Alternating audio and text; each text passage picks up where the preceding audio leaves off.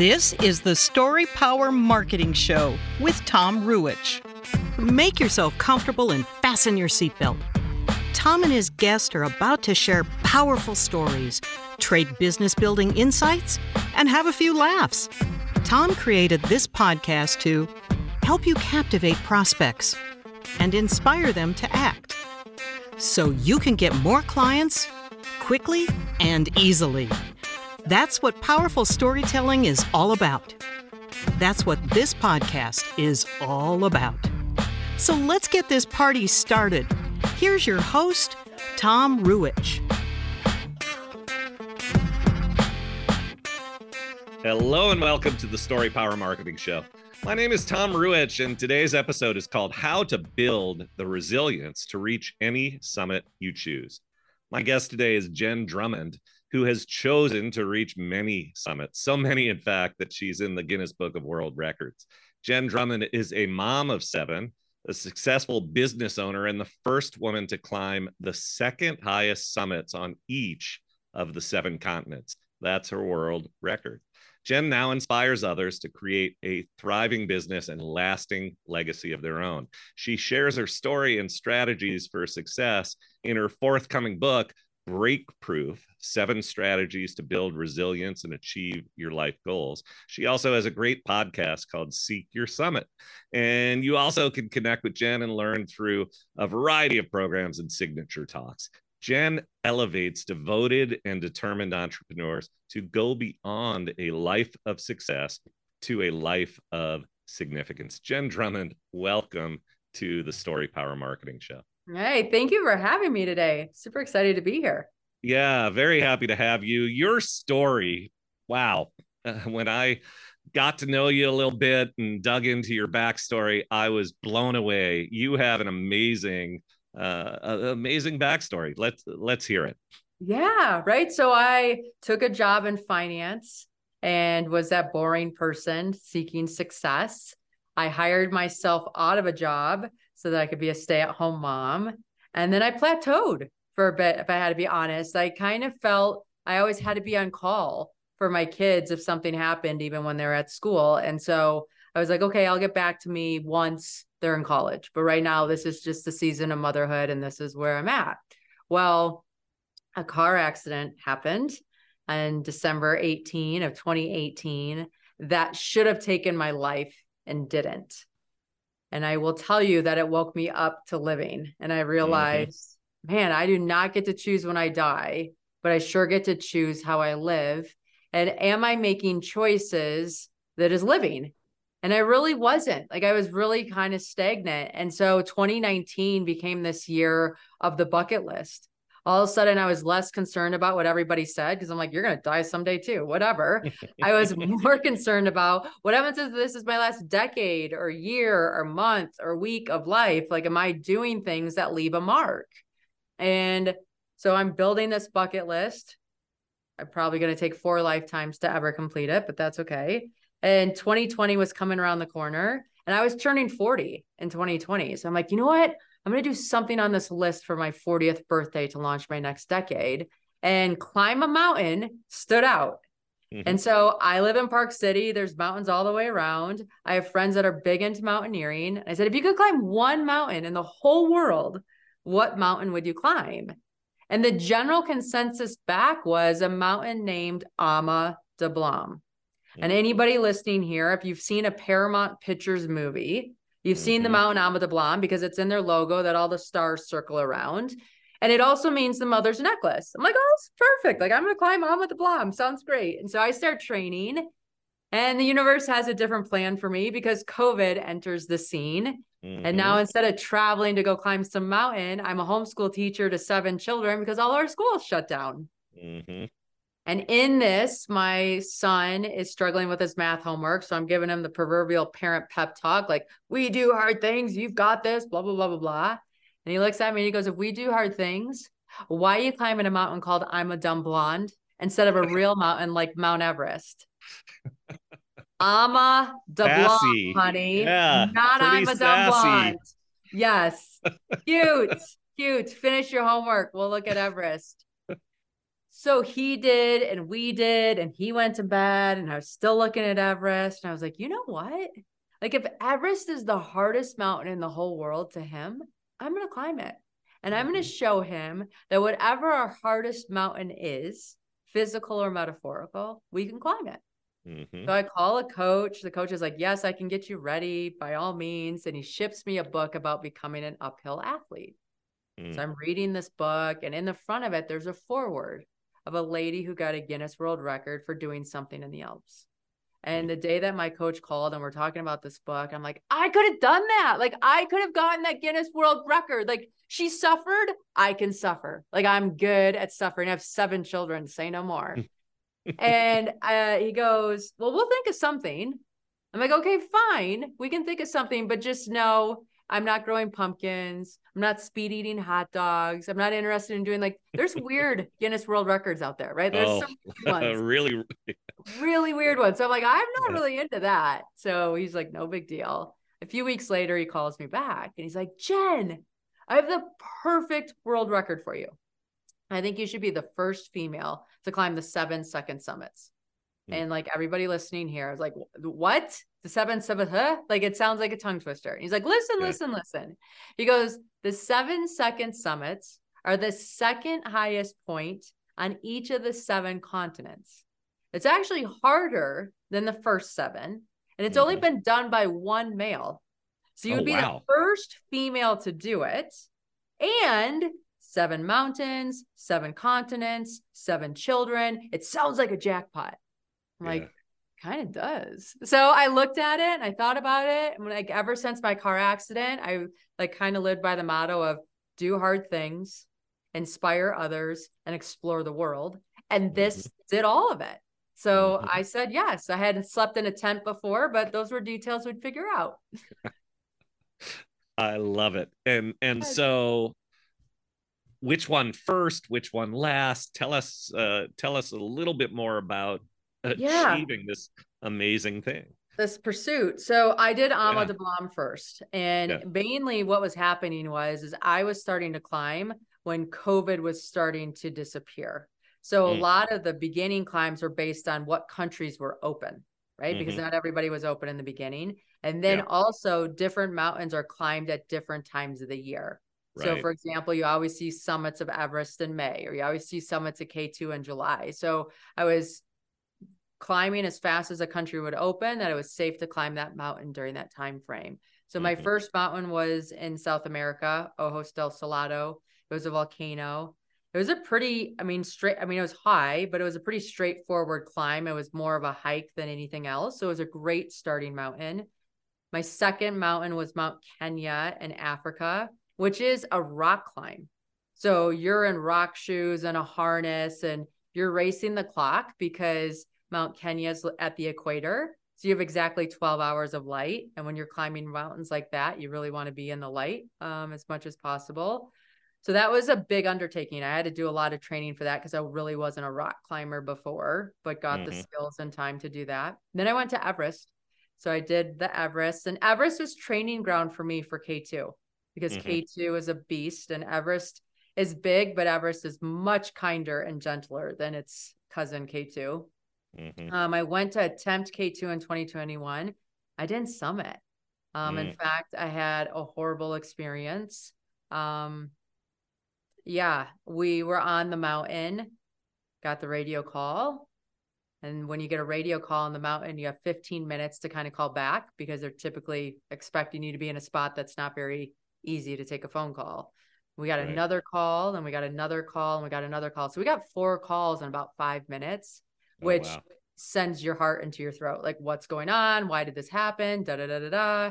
And I handed the radio over to the porters. The porters are talking in Pakistani. I'm trying to watch their facial expressions to understand what's happening.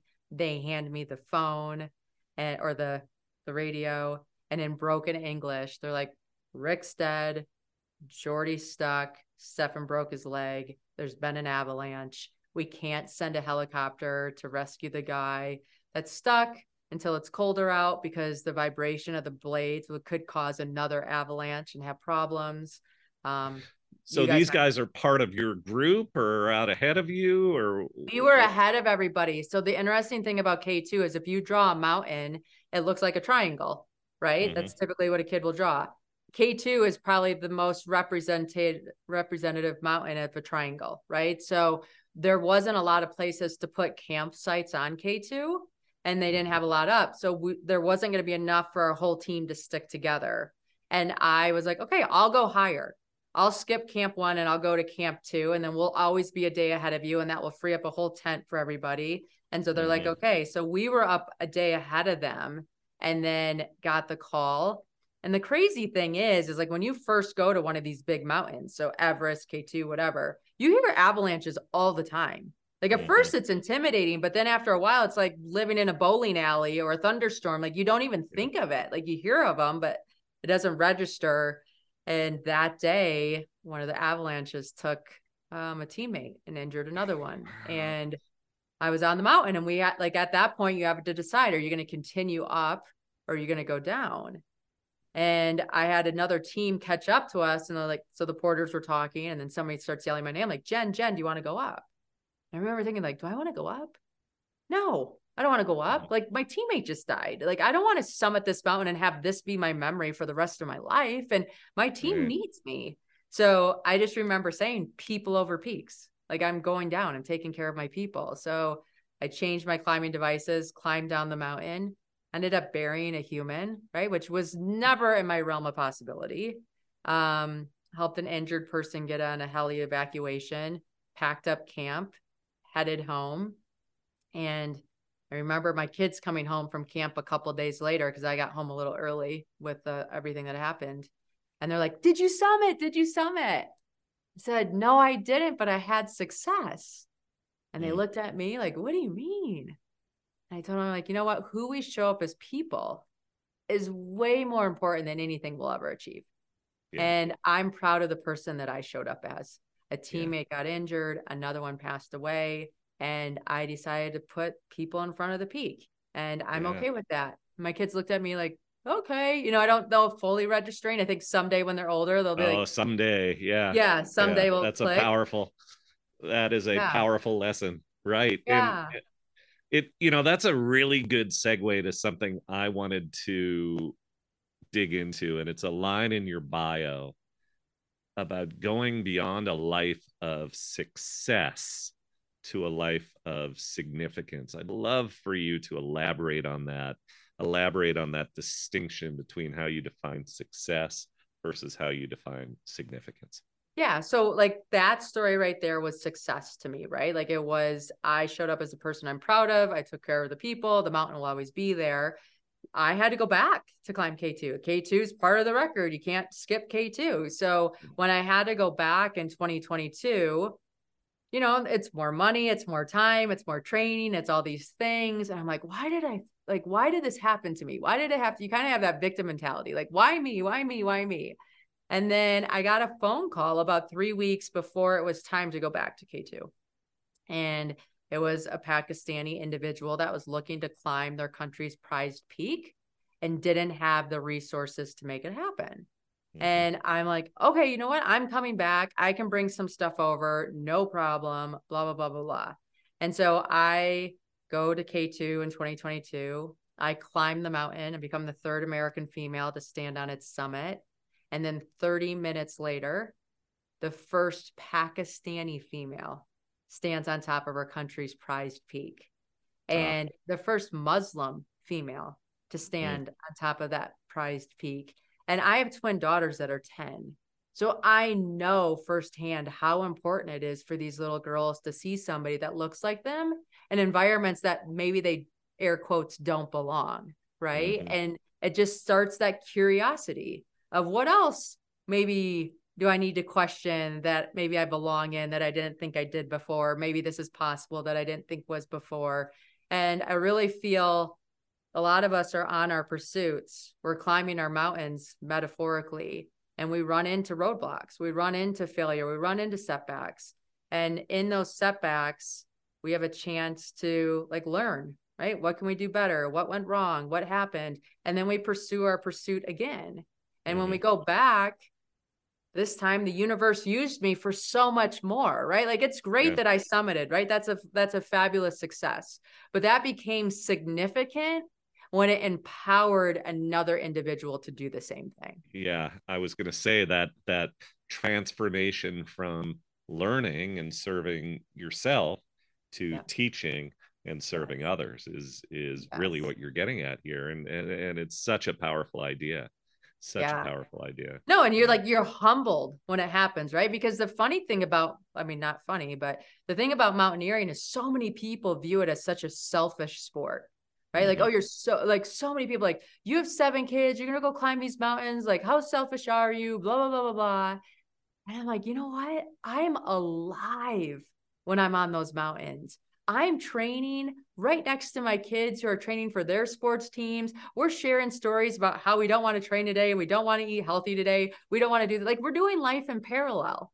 Right. So there's a level of respect of guess what? We have to do it because we signed up for this thing that mm-hmm. requires mm-hmm. us to do the little daily details. And it has been such a gift to my family, to myself, and in the way that I've been able to serve the world in ways that I didn't even know existed prior. I'm mm-hmm. beyond grateful for the pursuit. Yeah, and and now you are serving the world. You're you're taking this work that you've done yourself, the mountains you've summited yourself, and you're turning it into work that you do with others to help them build resistance and to reach their summits, whatever they may yeah. be. They're metaphorical summits, they're literal summits.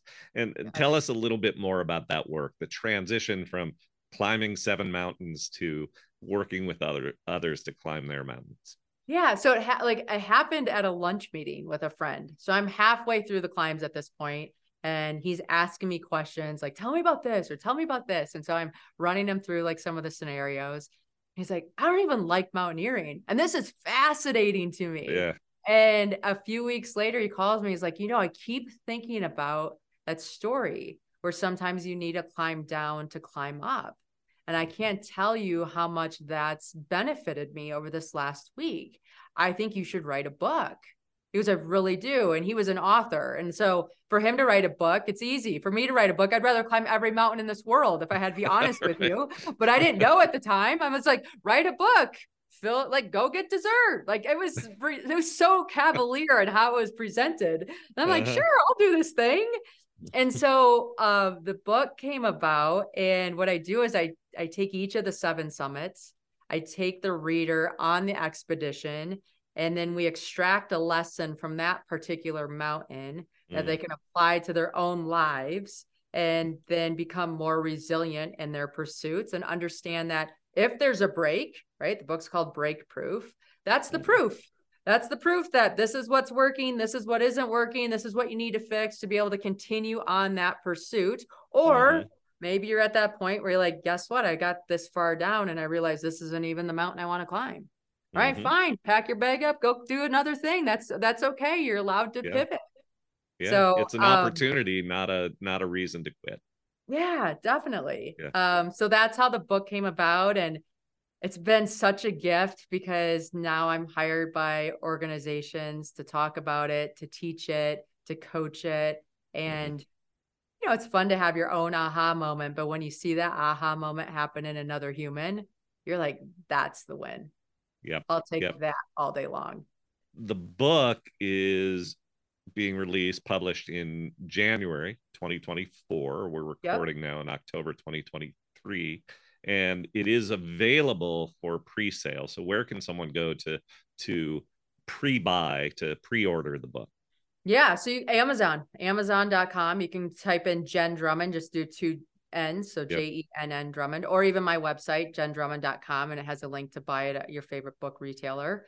But yeah, yep. so we're we're in pre-sales now, doing a lot of the free fun freebies when people order early, and it's been fun hearing everybody's story. There's so many yeah. people pursuing things. I like I get to be all excited every time I do a Zoom call. I'm like, ah, so oh, that's awesome. Yeah. So you mentioned the freebies. Uh, how does someone go about getting the freebies, the bonuses that come with pre-ordering the book? Yeah, yeah, yeah. So if you pre-order, then on the website you'll put in your name, you'll put in the order number and your email address, and that will trickle off a set of emails that open up the doors to a whole bunch of things.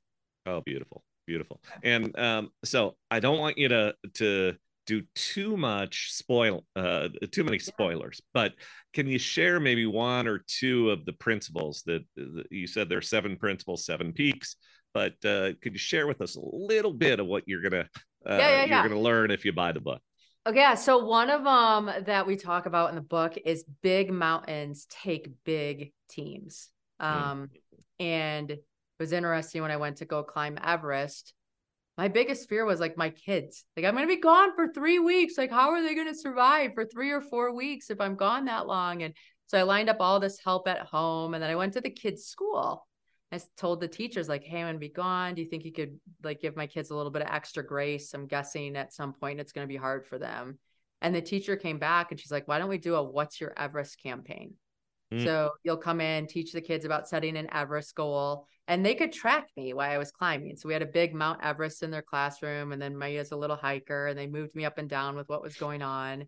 And I got to the mountain, and Everest has like scary things. Okay, like Oh, it's yeah. it- there's stuff on there that was overwhelming, but when you know you have this one team on the mountain that's supporting you, and then you have this team at home that's supporting you, all of a sudden you're pulling energy from all these sources and you can do so much more. And Mhm. anytime that I was getting tired on the mountain, there was Sherpa there to help carry the load.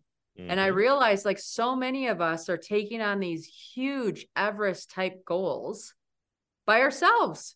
Right We do not have enough people to bring us to the summit. And so we get exhausted or worn out or turn around prematurely. And so one of the things I ask you in the book is say, okay, if you want to quit right now, if you're tired right now, if you're whatever, do you have enough people on your team Mhm. to really get to the finish line?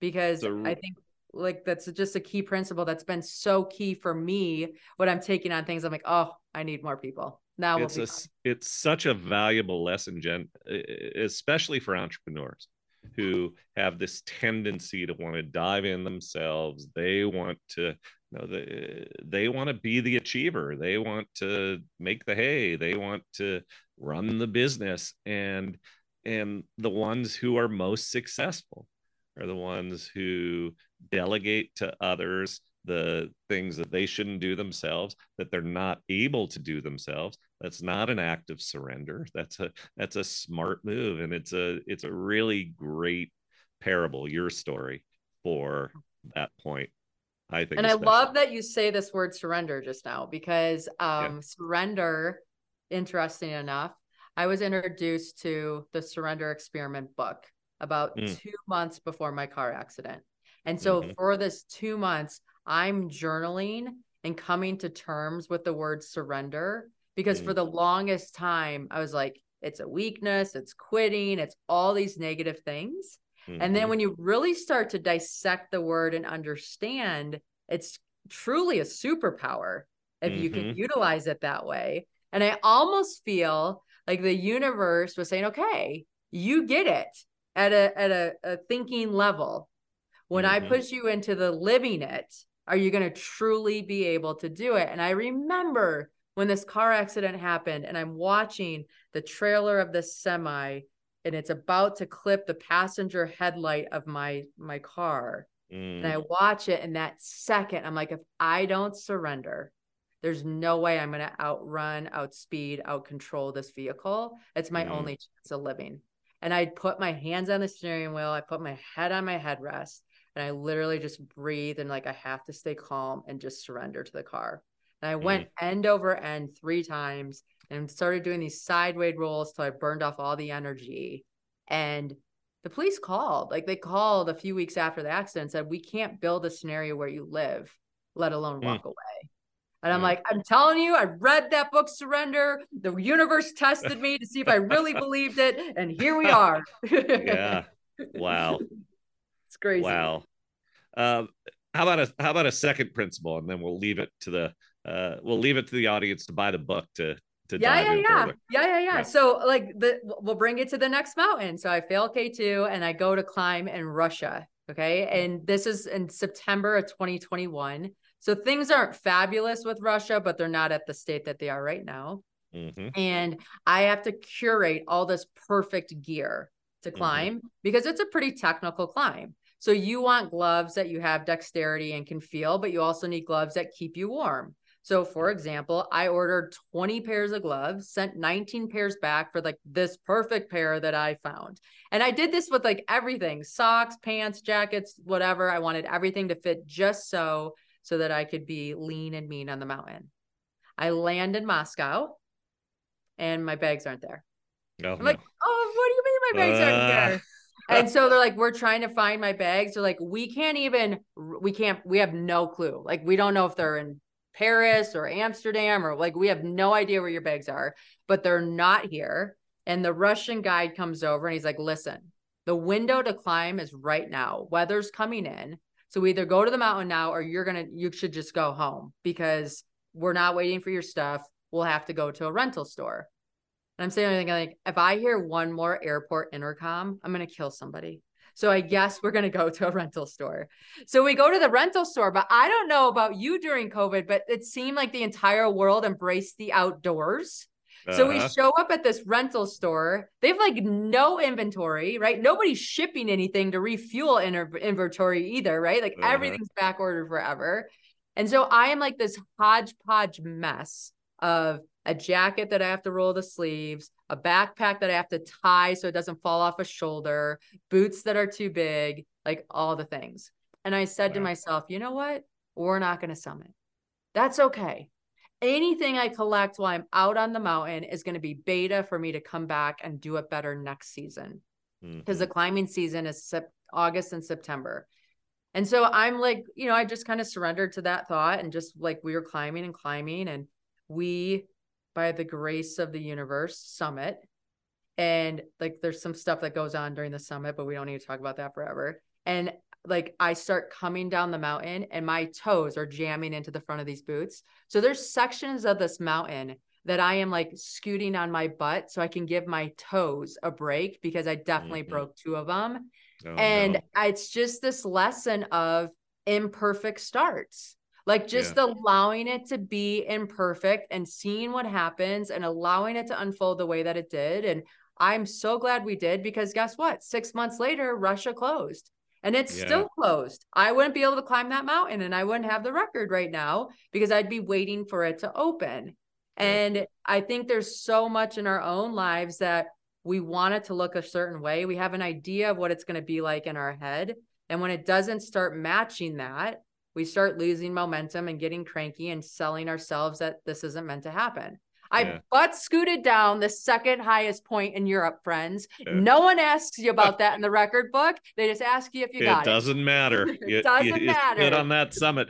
You know, first of all, you you talked about how difficult the the notion of writing a book was, and and the process is difficult. I have to say that first of all, I understand that, and I give you the room to to feel that.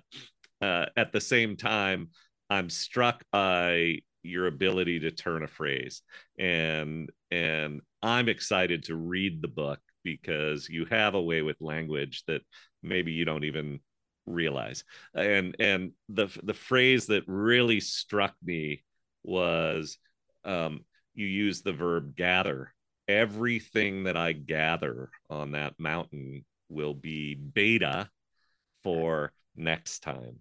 And that idea alone, that metaphor is so powerful that even when things are going drastically wrong and not aligned with whatever the plan was, and you even think, well, it's not going to turn out as I'd hoped, I'm not going to reach the summit, you're gathering things that are valuable and that are going to instruct and help you reach you know that, that notion of beta state are going to help you reach something beyond. And i it's such a great lesson and and i love the way that you you described it. And i just can't wait to to read the book Well, great. Thank you. We'll send you a copy. So, okay perfect. good so yes. uh, so jenn any other thoughts uh, before we call it a day this is uh, this has been a great conversation and and i hope that everybody who's watching or listening is fired up about your story and wants to hear more Yeah, no. Um, I'm just grateful to be here and share it. We all have stories inside of ourselves, Mhm. and it's reading others that we sometimes discover our own.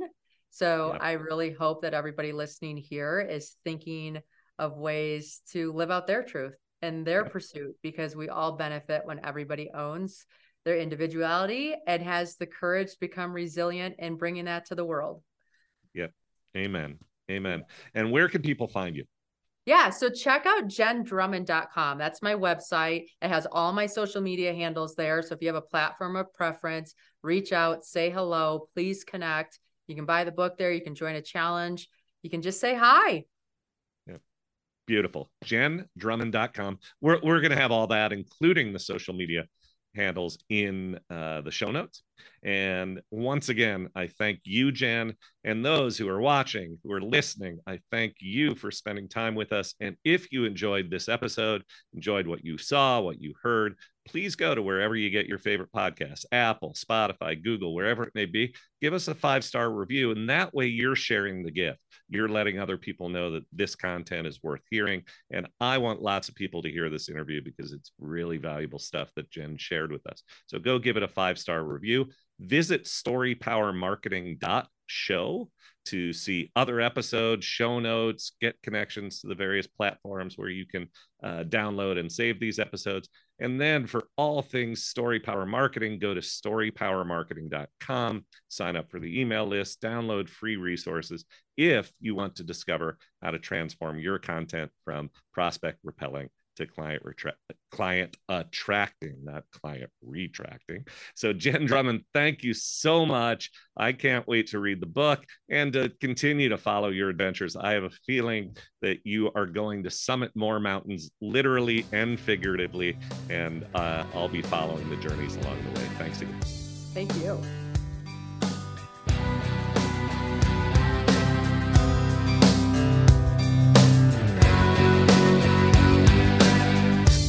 For listening to the Story Power Marketing Show with Tom Ruwitch.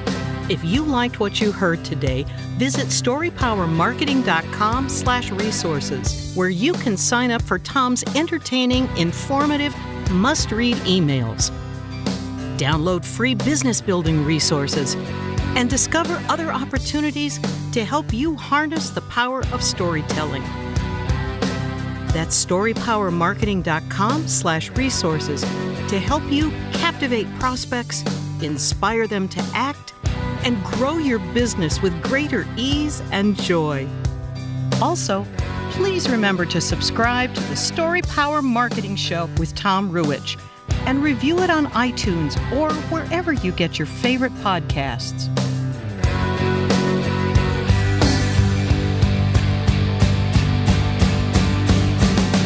Sometimes inside my